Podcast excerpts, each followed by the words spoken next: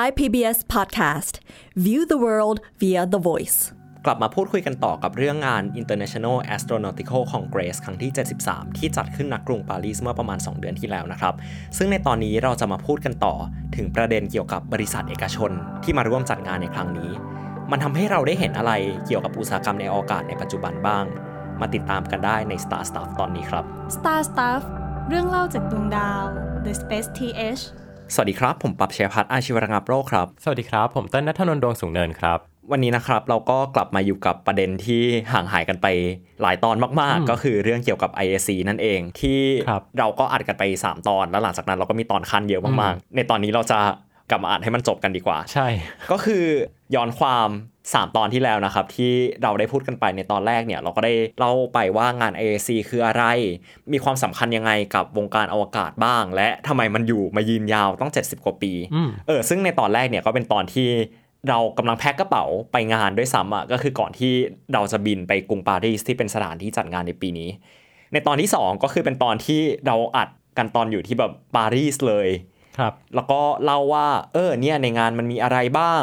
มีนักบินอวกาศมาเข้าร่วมมีผู้นำจากองค์การอวกาศทั่วโลกมาเข้าร่วมเออมันก็เป็นภาพที่น่าตื่นเต้นน่าตื่นตาตื่นใจและค่อนข้างสนุกมากๆในตอนที่สามครับเราก็พาไปทัวร์บูธแต่ละบูธที่เป็นฝั่งของเอเจนซี่เนาะหรือว่าที่เป็นหน่วยงานของราชการจากแต่ละประเทศอย่างเช่นบูธ NASA เป็นยังไงบูธ อี เอส เอ ของยุโรปเป็นยังไงบูธ เจ็กซ่า เป็นยังไงทางฝั่งเอ่อซาอุดีอาระเบียหรือว่าทางฝั่ง Emirates ที่เขาเขาแบบอยากผลักดันเรื่องอวกาศมากๆเขามาแสดงตัวออกมายังไงหรือว่าฝั่งเกาหลีเป็นยังไงบ้างอะไรประมาณนี้ครับตอนจบของตอนที่สามเนี่ยเราได้พูดกันไปว่าเดี๋ยวในตอนหน้าเราจะมาคุยกันต่อถึงเรื่องเกี่ยวกับภาคเอกชนกันบ้างว่าภาคเอกชนในอุตสาหกรรมอวกาศเขาเอาอะไรมาโชว์ในงานบ้างแล้วแล้วหลังจากนั้นเราก็หายกันไปประมาณสองเดือนได้โอเคครับในตอนนี้เราจะมาไม่ให้มันค้างคาแล้วเออจริงๆที่นึกขึ้นมาได้ก็เพราะเรื่องตอนที่แล้วด้วยแหละเรื่องการกิน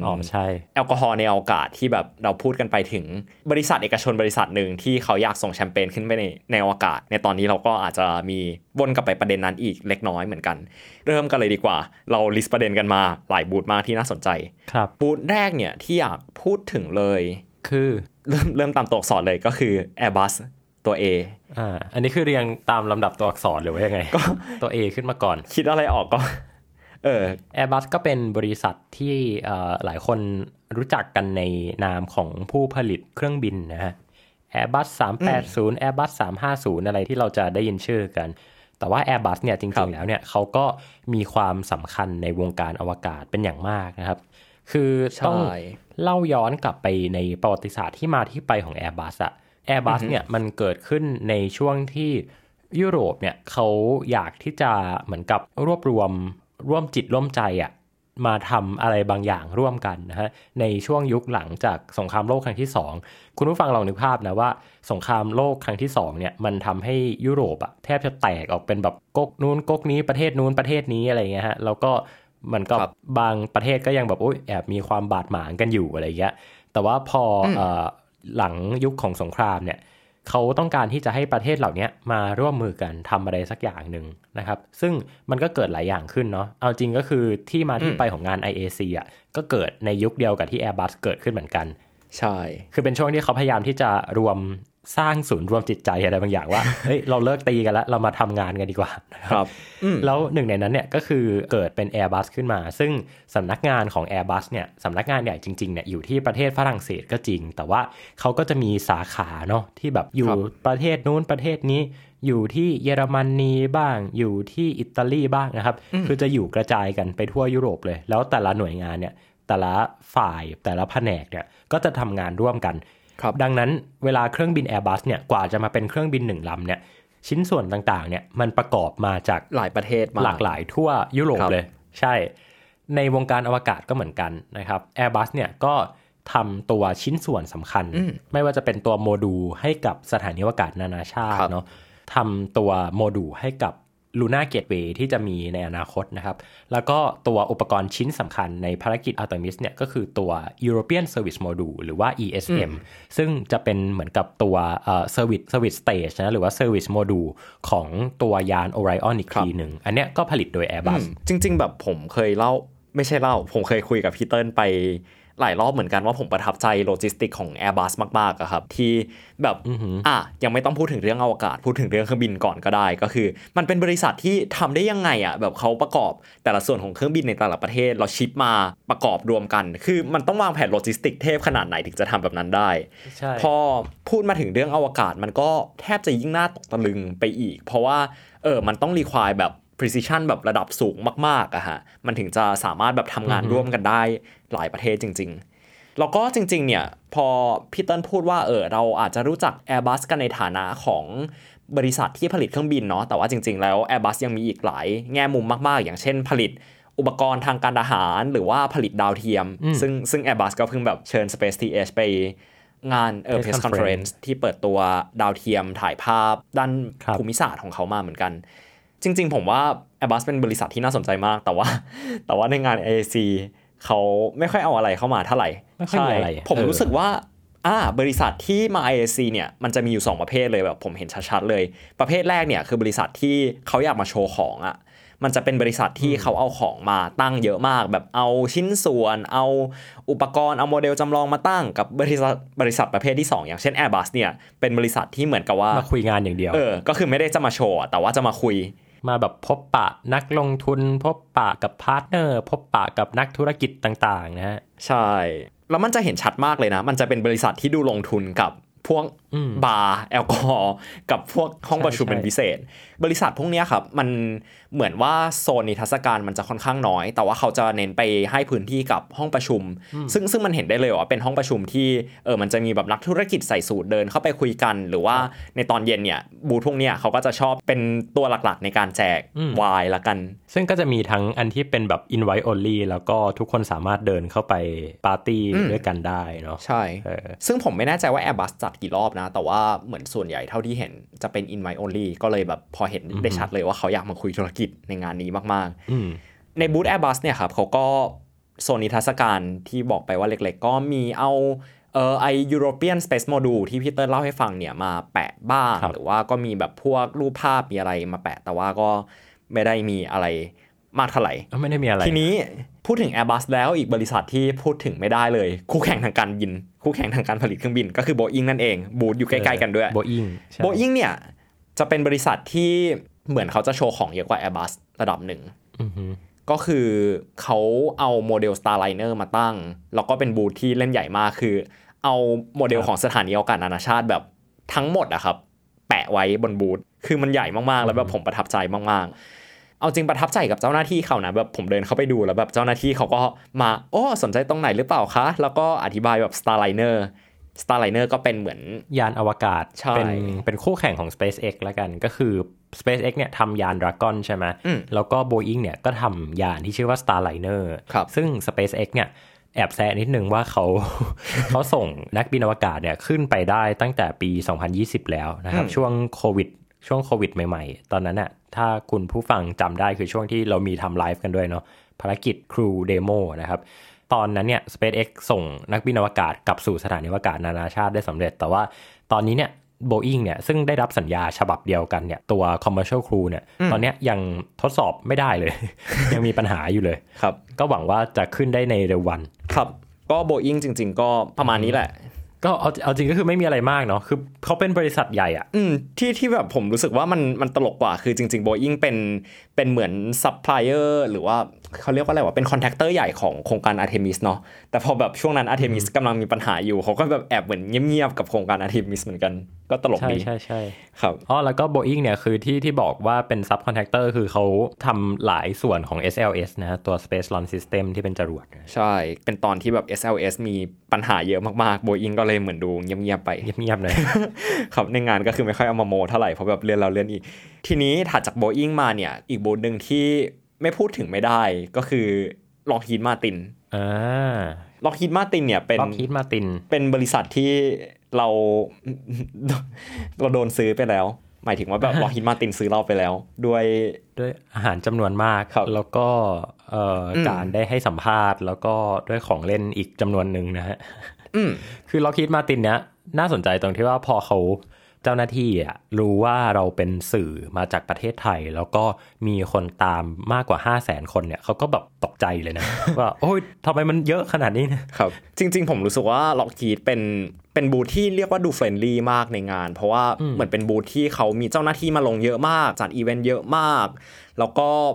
เออก็อย่างที่บอกว่ามีแบบ relation กับแบบคนที่มาเข้าบูธค่อนข้างเยอะอะไรอย่างเงี้ยครับก็เลยแบบผมรู้สึกเป็นบูธที่เหมือนมาเพื่อมาทั้งจัด exhibition แล้วก็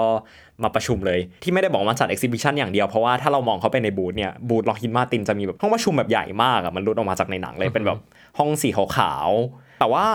ที่เราได้เข้าไปบูธล็อกฮีดมาร์ตินตอนแรกเนี่ยครับคือเราเข้าไปฟังเซสชั่นของคนที่ทำกล้องบน James Webb Telescopeคือเป็นเอนจิเนียร์ที่ทำตัวอินสตูเมนต์ที่ชื่อว่าเนียแคมซึ่งก็เป็นอุปกรณ์ตัวสำคัญบน James Webb คนที่มาพูดเนี่ยเป็นเขาเรียกว่าเป็นตำแหน่งชื่อ พี ไอ ฮะหรือว่า Principal Investigator ก็คือเป็นคนที่เหมือนเป็นโปรเจกต์เมเนจเอาง่ายๆของคนที่ดูเนียแคมแล้วหลังจากที่เขาพูดเสร็จเนี่ยฮะเจ้าหน้าที่ของ Lockheed Martin ก็มาถามกับเราว่าเอออยากไปคุยกับคุณ พี ไอ ที่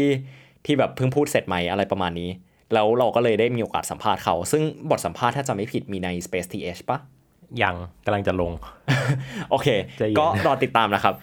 แต่ว่าอันนึงที่ผมประทับใจมากก็คือ วันนั้นผมใส่เสื้อ Space ที เอช ไปแล้วเขาก็บอกว่าโอ้เสื้อสวยดีอ่าดีใจเสื้อชอบเสื้ออืมแล้วเราก็บอกว่าโอ้เนี่ยครับเห็นไหมมี James Webb Telescope ด้วยโมได้ ก็คือเป็นมุกที่แบบเดินไปเจอใครโอ้เนี่ยมีงานคุณด้วยคือมีทุกอย่างอยู่บนเสื้อใช่แบบเดินไปบูธ NASA ก็โอ้มี Artemis ด้วยเดินไปบูธ Airbus ก็โอ้เนี่ยมีมี Orion แล้วแบบมี อี เอส เอ็ม ติดมาด้วยอะไรอย่างงี้เอาเข้าไปนั่นแหละครับก็บูธ Lockheed แล้วก็เหมือนตอนเย็นเนี่ยเขาก็บอกว่าเออถ้าอยากกลับมาเดี๋ยวตอนเย็นเขาจะมีจัดเลี้ยงนะเป็น Young Adult ไม่ใช่ Young Adult Young Professional Party ที่แบบให้คนที่เป็นคนเด็กๆเนี่ยในวงการอวกาศมา Meet Up กันมากินเลี้ยงฉลองกันซึ่ง อาหารดีมากครับจริงก็เป็นบูธเออผมก็หิวก็เป็นบูธที่เรียกได้ว่าน่าประทับใจบูธหนึ่งครับทีนี้บูธที่ตั้งอยู่ข้างๆ Lockheed Martin คือ Northrop Grumman Northrop Grumman เป็นบูธที่ผมว่าค่อนข้างเงียบเนาะแต่ว่าผมรู้สึกมันจะเป็นสไตล์เดียวกับ Airbus อะจริงๆๆคือพี่ว่าสไตล์ของ Northrop Grumman เนี่ยเขาเขาเหมือนกับ Airbus Boeing อะเออคือเขาจะมีความแบบเงียบๆขรึมๆหน่อยก็มีของแจกแหละแต่ว่าอาจจะไม่ได้เยอะมากแต่ก็มีความมั่นหน้าในเทคโนโลยีของตัวเองครับเออเล่าให้ฟังว่าจริงๆ Northrop Grumman เนี่ยก็เป็นซับคอนแทคเตอร์ให้กับ NASA ในหลายๆโครงการนะครับมีทำตัวเอ่อ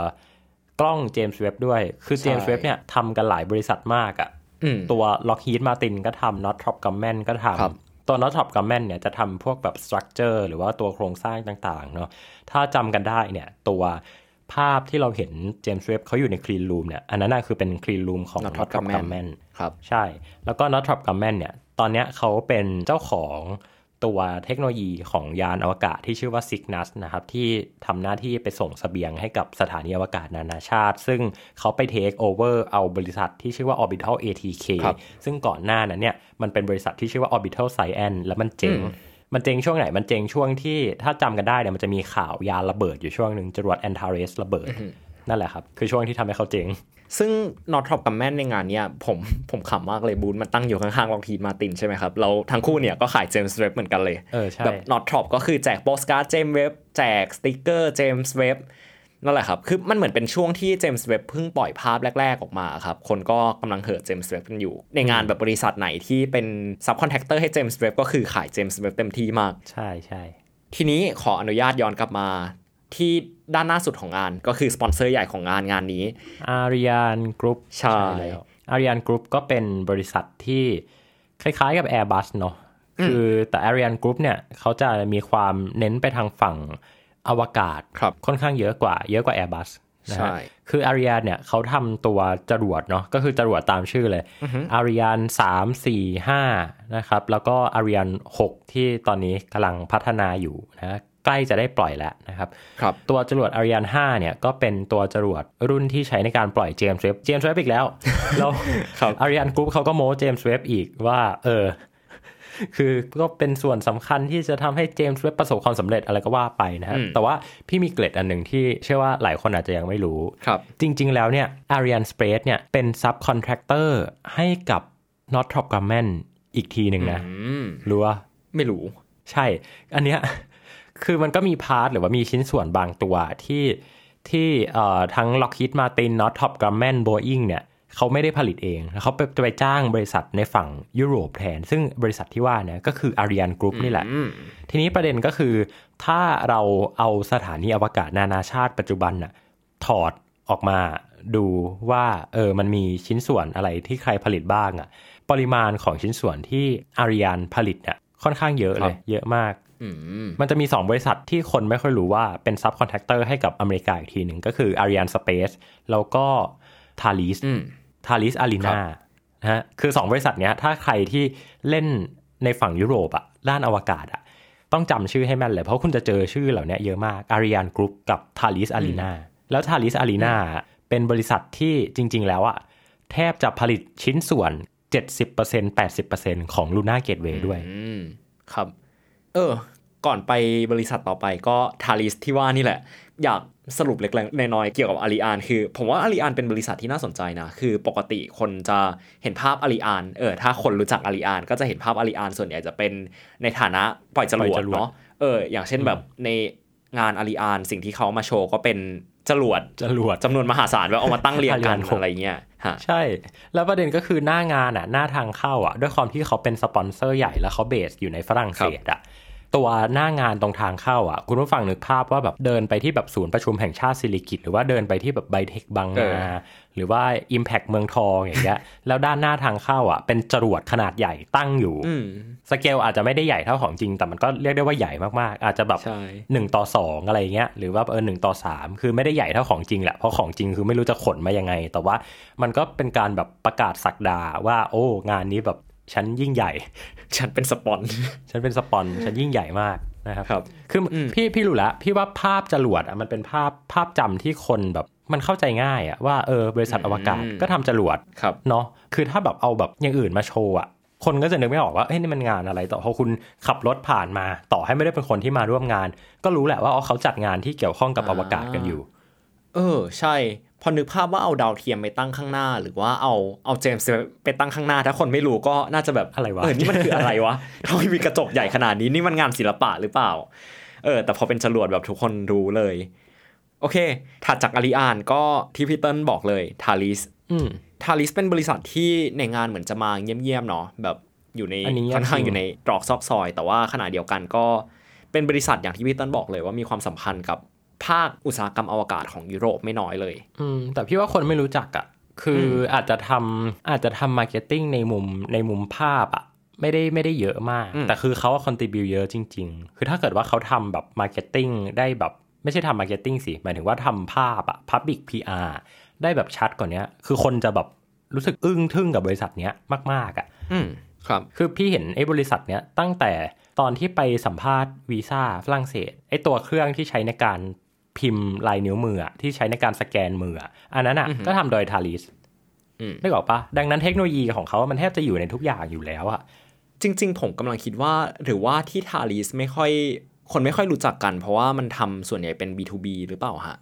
แล้วมันไม่ค่อยมีอะไรมาหาแบบ user ที่เป็น end user เท่าไหร่จริงแต่เท่าที่พี่สังเกตอะ บี ทู บี เดี๋ยวนี้ก็เน้นแปะโลโก้ลงในแบบอุปกรณ์ต่างๆเยอะขึ้นคือถ้าเป็นเมื่อก่อนพี่คงไม่แคร์แต่ถ้าตอนเนี้ยพี่เห็นโลโก้เนี้ยซ้ำๆไปเรื่อยๆอ่ะพี่คงสงสัยแล้วก็ไปหา Google ดูว่าไอ้บริษัทนี้มันบริษัทอะไรและยิ่งแบบเราทำงานในฝั่งที่มันเป็นแบบเทคนิคอลอะไรอย่างเงี้ยเราก็จะมีความสนใจเนาะว่าไอ้กลไกจากกลระบบอุปกรณ์ต่างๆอินสตรูเมนต์ตัวนู่นตัวนี่มันทำมาจากอะไรอย่างเงี้ยคือนึกออกว่าการแบบเราพูดบริษัทที่เขาทำคอน sumer product อะโอเคมันก็ดูเท่ในระดับหนึ่งแต่การที่เรารู้ว่าไอ้คอน sumer product เนี้ยมันมาจากซับคอนแทคเตอร์อะไรก็เป็นบริษัทที่ลองเราจะแบบรู้สึกว่าเอ้ยเราได้นะครับเรามาสเตอร์ในในการเราจะเห็นว่าเขาทำตั้งแต่สักกระเบือยันเรือรบจริงๆเออคล้ายๆนี่อ๋อพี่รู้แล้วขอขั้นนิดนึงคือพี่รู้สึกว่ามันคือ Mitsubishi ของยุโรปอ่าครับเออคือ Mitsubishi อ่ะทำแทบทุกอย่างอ่ะอันเนี้ยคือสักกระเบือยันเรือรบจริงๆเพราะมันทำเรือรบด้วย Mitsubishi ตลกดีครับแล้วก็ฝูงบิน Zero อ่ะ อันนั้นก็ทำโดยมิตซูบิชิครับเออว่าปั๊บงานนี้มันไม่มีมิตซูบิชิอ่าใช่มิตซูบิชิไม่ได้มาเศร้าถ้าญี่ปุ่นเหมือนที่มาหลักๆก็มีเป็น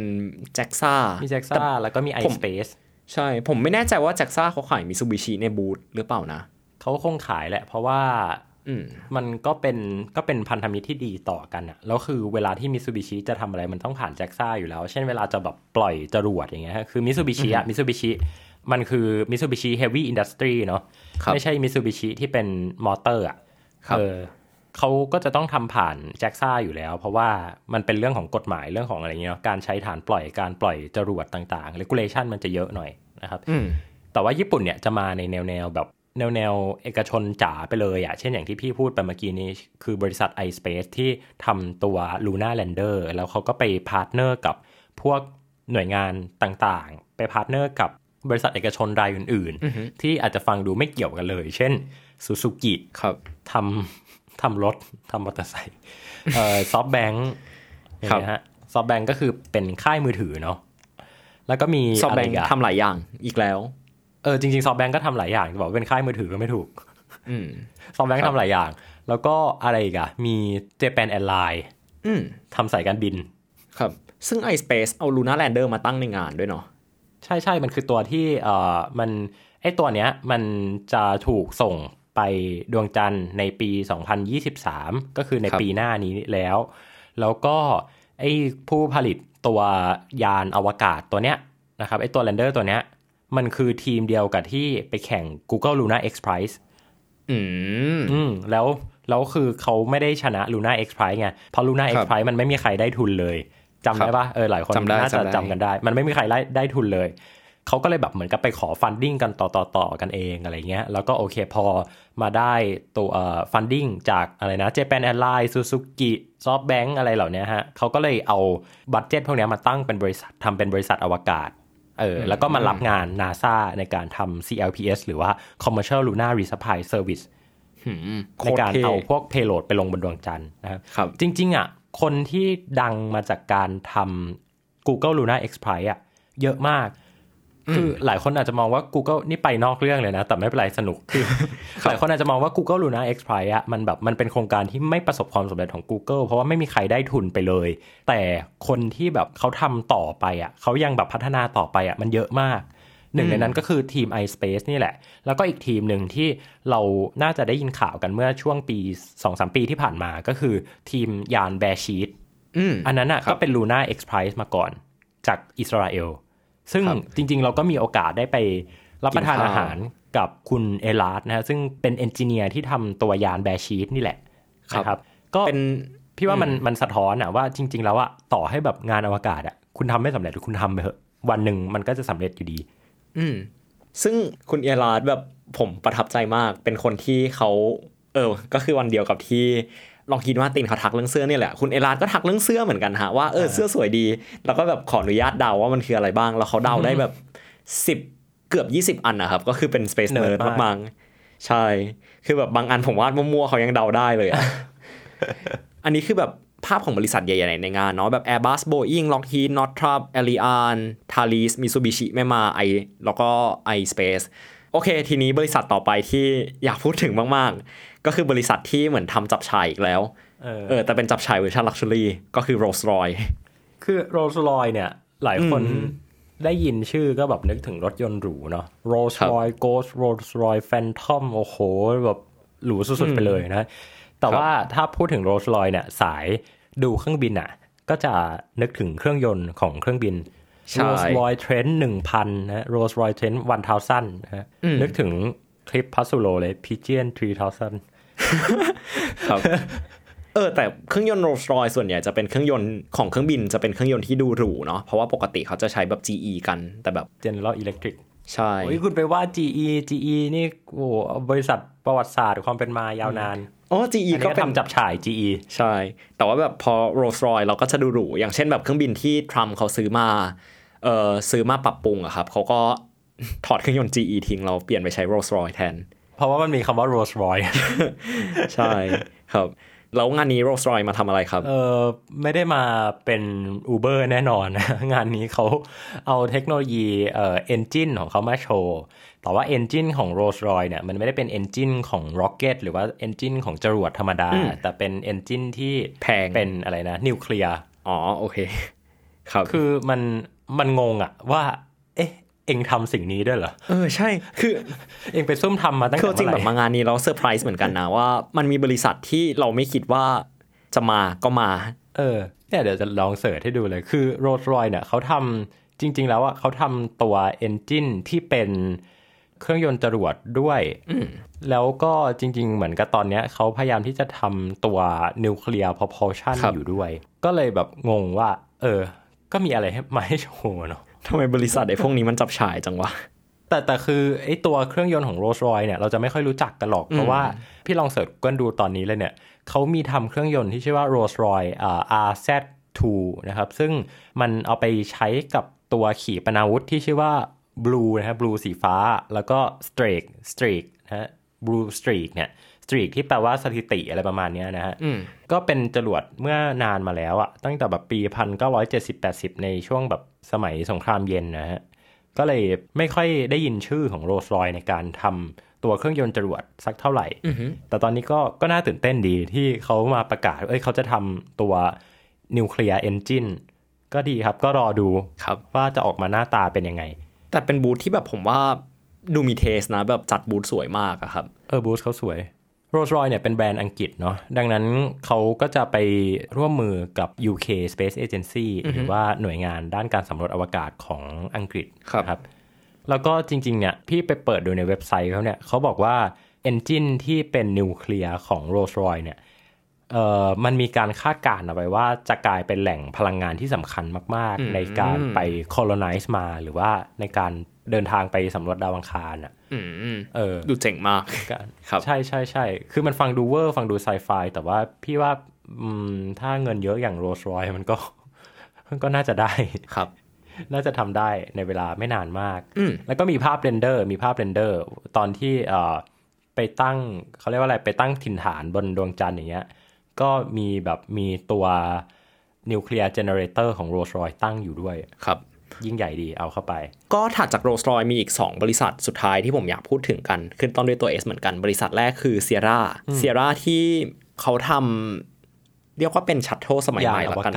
เออใช่ Shuttle ยุคใหม่ครับกับบริษัทก็จริงๆเขามีเขามีแผนจะทำตัวสถานีอวกาศเอกชนด้วยนะอืม Sierra เนี่ยก็มา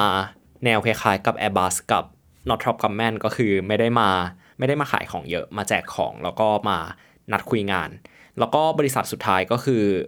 บริษัทที่หลายคนอาจจะไม่ค่อยได้ยินชื่อเท่าไหร่แต่ผมว่าน่าสนใจมากๆก็คือ Space Application Service เขาตั้งบูธใหญ่เหมือนกันนะแบบเป็นบริษัทที่ดูไม่ได้ใหญ่มากแต่แบบตั้งบูธใหญ่มากคือบริษัท Space Application Service เนี่ยครับจะเป็นบริษัทที่เหมือนเป็นเรียกว่าเหมือนเป็นตัวกลางระหว่างคนที่อยากทำงานเกี่ยวกับอวกาศกับงานอวกาศละกันเอาจริงๆก็ต้องบอกว่าตัวบริษัทเหล่านี้เนี่ยถ้าเปรียบเทียบง่ายๆมันคือเป็นเอเจนต์ที่คอย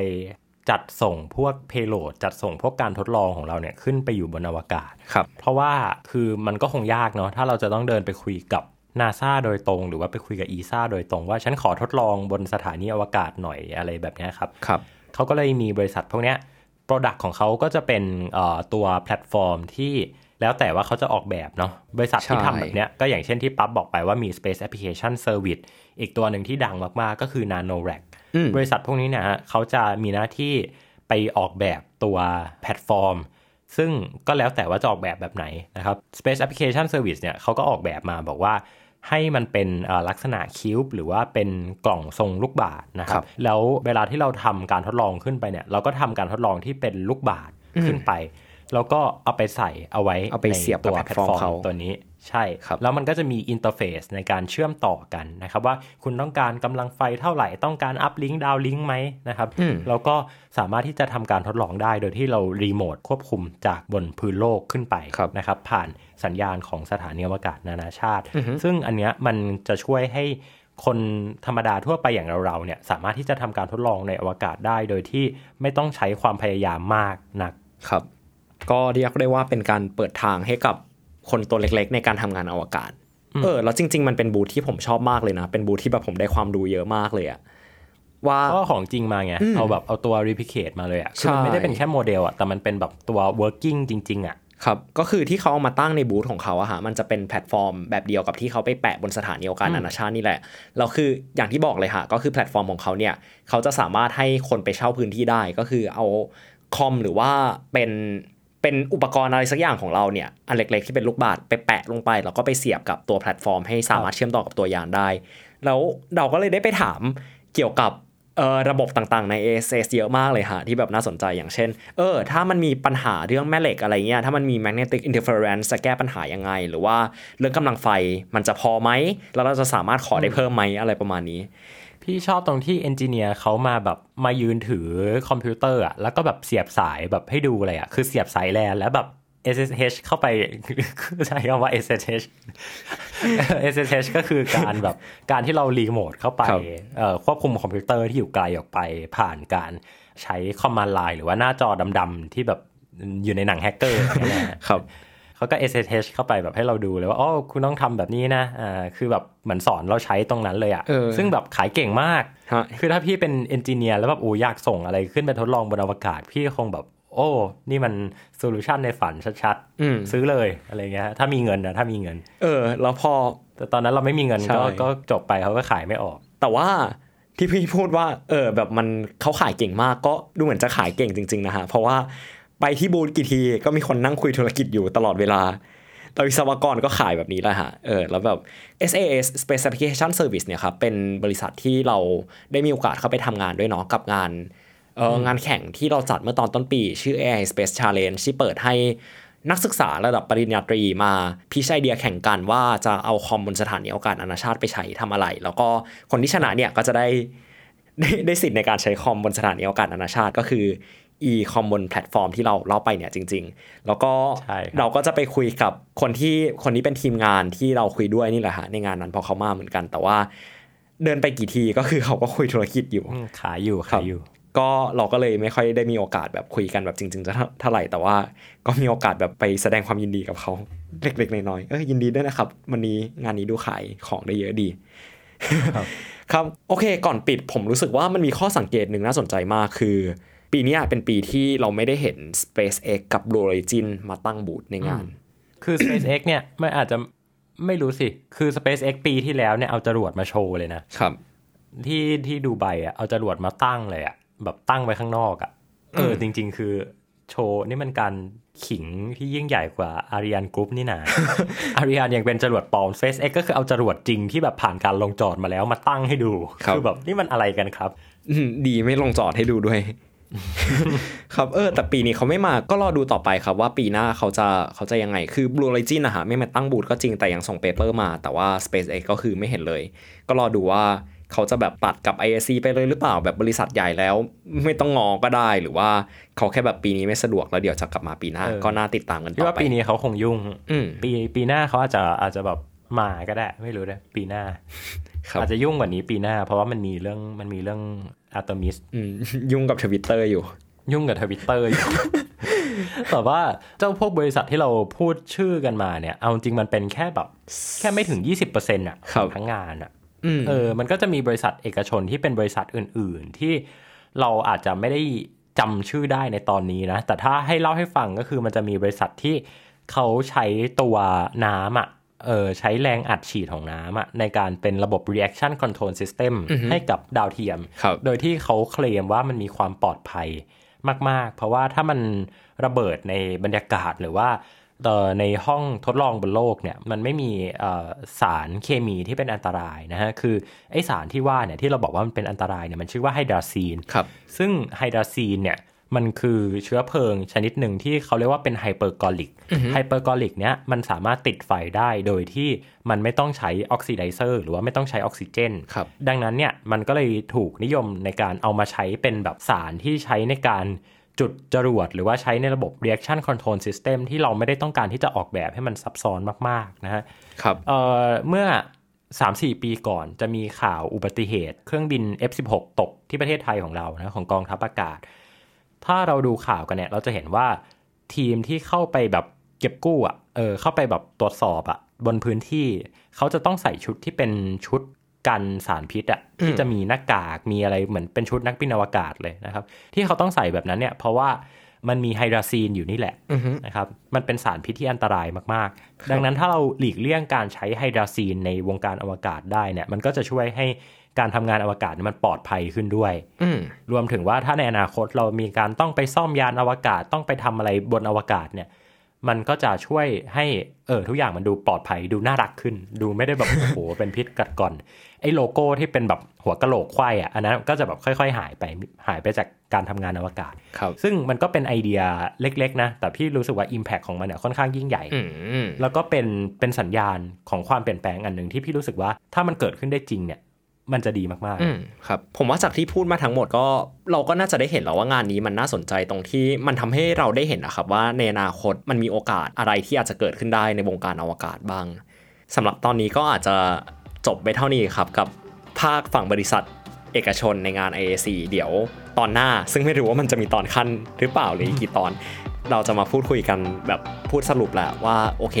จบงาน เอ ซี แล้วมันเกิดอะไรขึ้นบ้างซึ่งซึ่งรับรองได้ว่ามันมากแน่ๆแต่ว่าเรายังจะไม่ขอสปอยแล้วกันครับว่าเป็นเรื่องเกี่ยวกับอะไรในงานสำหรับตอนนี้ผมปั๊บเชียร์พัฒน์อาชีวรกรรมโรคครับและผมเติ้ลณัฐนนท์ดวงสูงเนินครับขอลาคุณผู้ฟังไปก่อนสวัสดีครับสวัสดีครับ